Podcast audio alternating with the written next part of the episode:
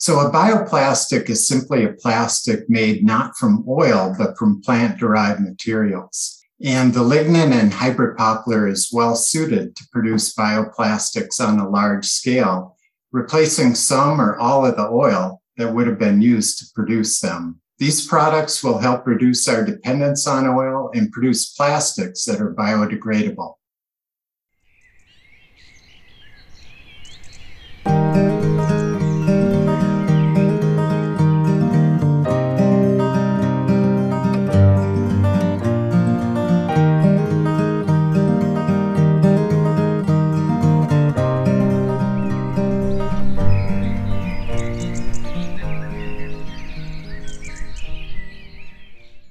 Welcome to the ETC by the University of Minnesota Extension. I'm Nate Meyer, and I'm talking in this episode with Jeff Jackson, an extension educator who is based at the University of Minnesota's Natural Resources Research Institute and works with a team developing fast-growing, disease-resistant hybrid poplars that are a promising feedstock for the emerging Midwest bioeconomy.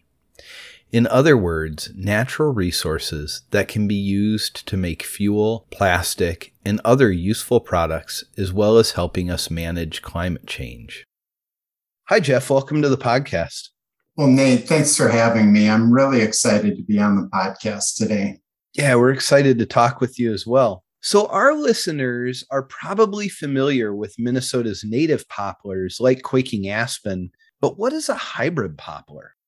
Well, hybrid poplar is a cross between two different poplar species. And I want to point out it's not genetic modification. So our program uses common plant breeding techniques, just like are used to make some of the apples we enjoy, like a Honeycrisp apple.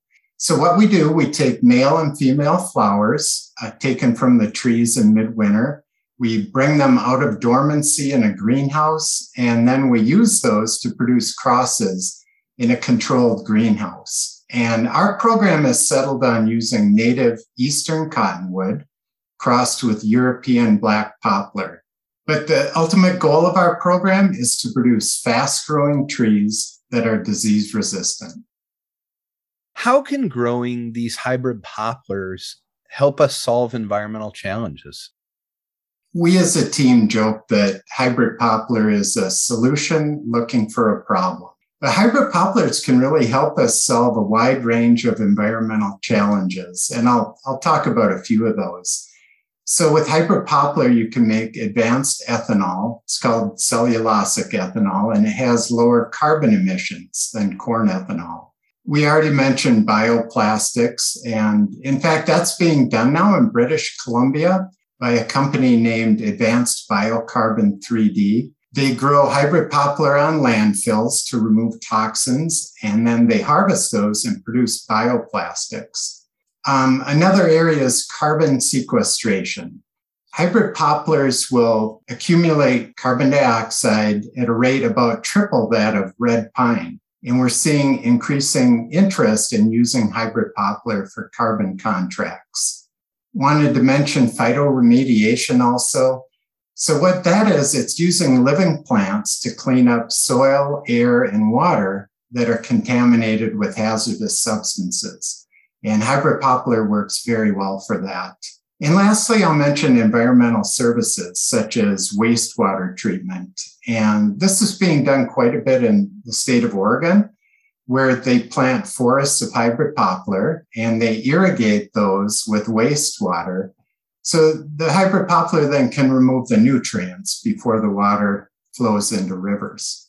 We're often taught to be wary of growing plants and animals that are not naturally present in our landscapes. Should we be concerned about seeing hybrid poplar growing across Minnesota? Well, I agree that it's good to be wary. There's many examples of imported plants and animals that are causing us serious environmental problems. But with hybrid poplar, it's not a concern, and that's for several reasons. So the breeding process reduces the ability of the seeds to successfully germinate. And if those seeds do happen to germinate, they will be outcompeted by natural vegetation. In fact, hybrid poplar needs intensive weed management for the seedlings to survive. So we have hybrid poplar planted at over 45 field sites, and we've never witnessed escaped seedlings surviving. And hybrid poplar has been grown in the United States for over 100 years with no invasive species concerns.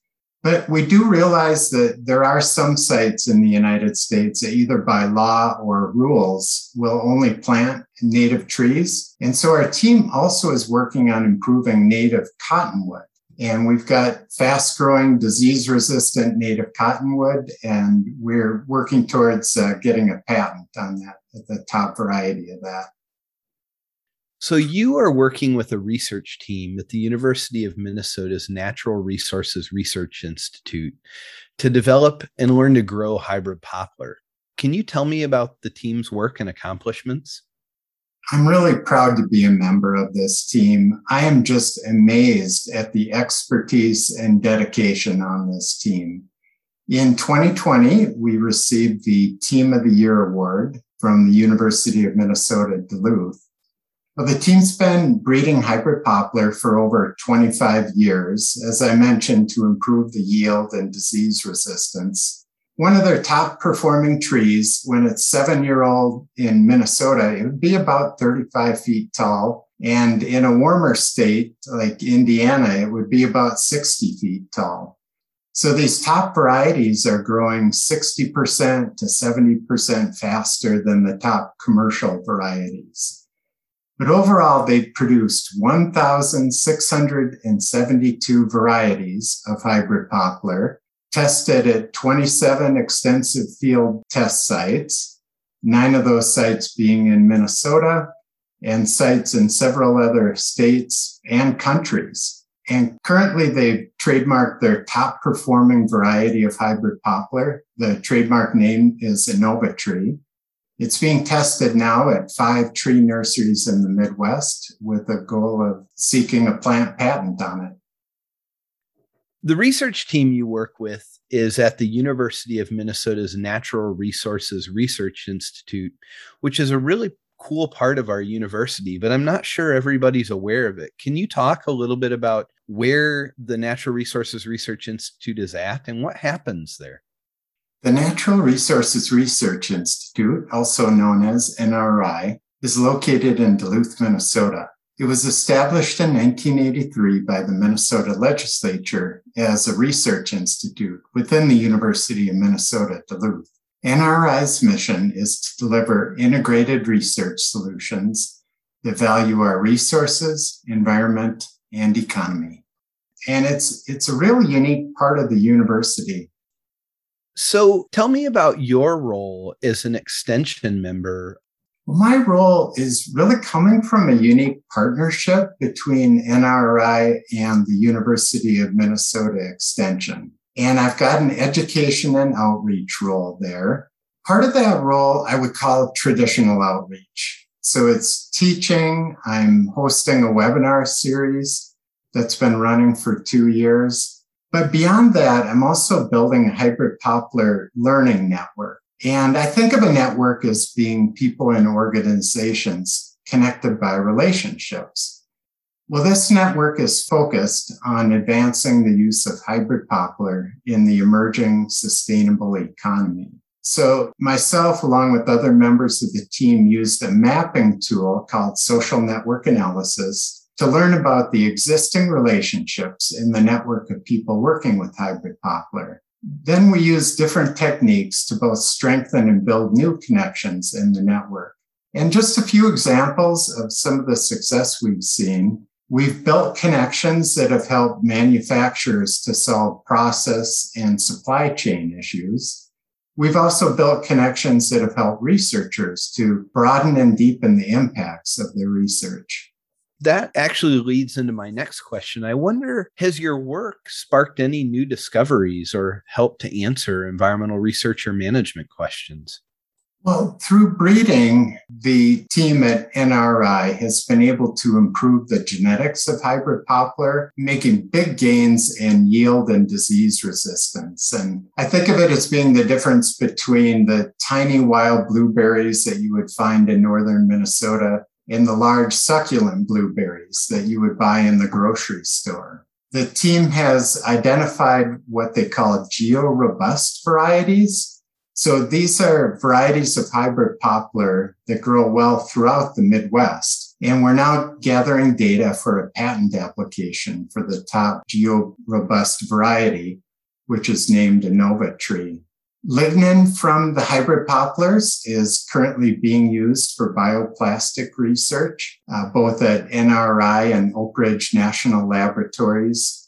And last, I'd like to mention the phytoremediation research and the contributions that the team has made there. Dr. Ron Zalesny with the USDA Forest Service is testing several of our varieties of hybrid poplar in projects throughout the Midwest. So these phytoremediation research sites are near Lake Superior and Lake Michigan, and I had the opportunity to tour some of these sites a few weeks ago.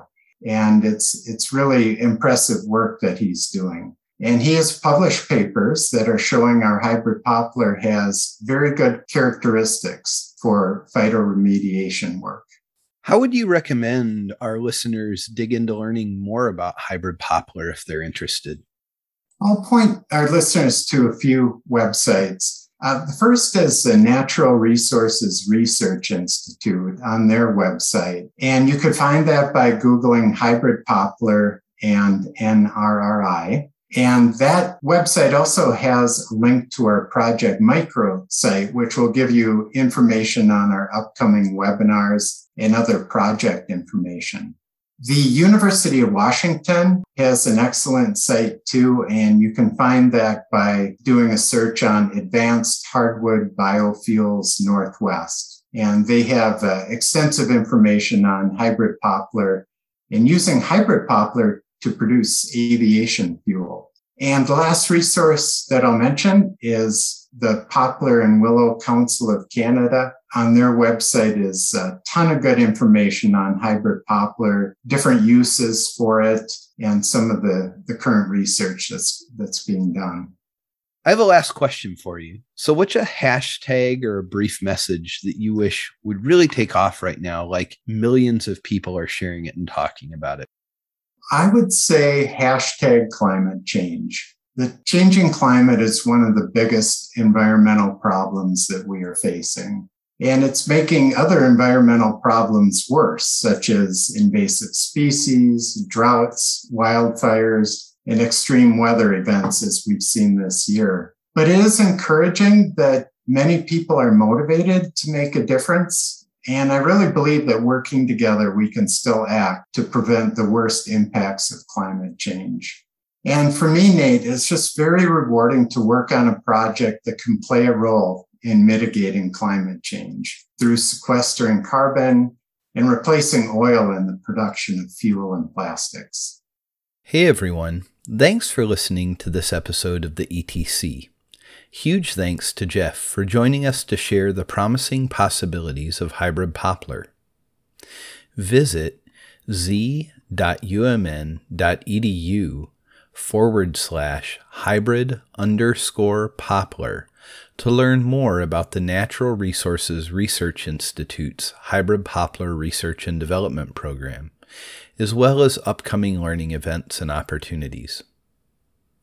This episode was recorded in 2021. Look for the ETC and subscribe on any of your favorite podcast services. Give us a thumbs up or drop a comment to let us know you value the podcast. Pass it along to others. We look forward to sharing another episode soon. In the meantime, we hope you enjoy nature and place.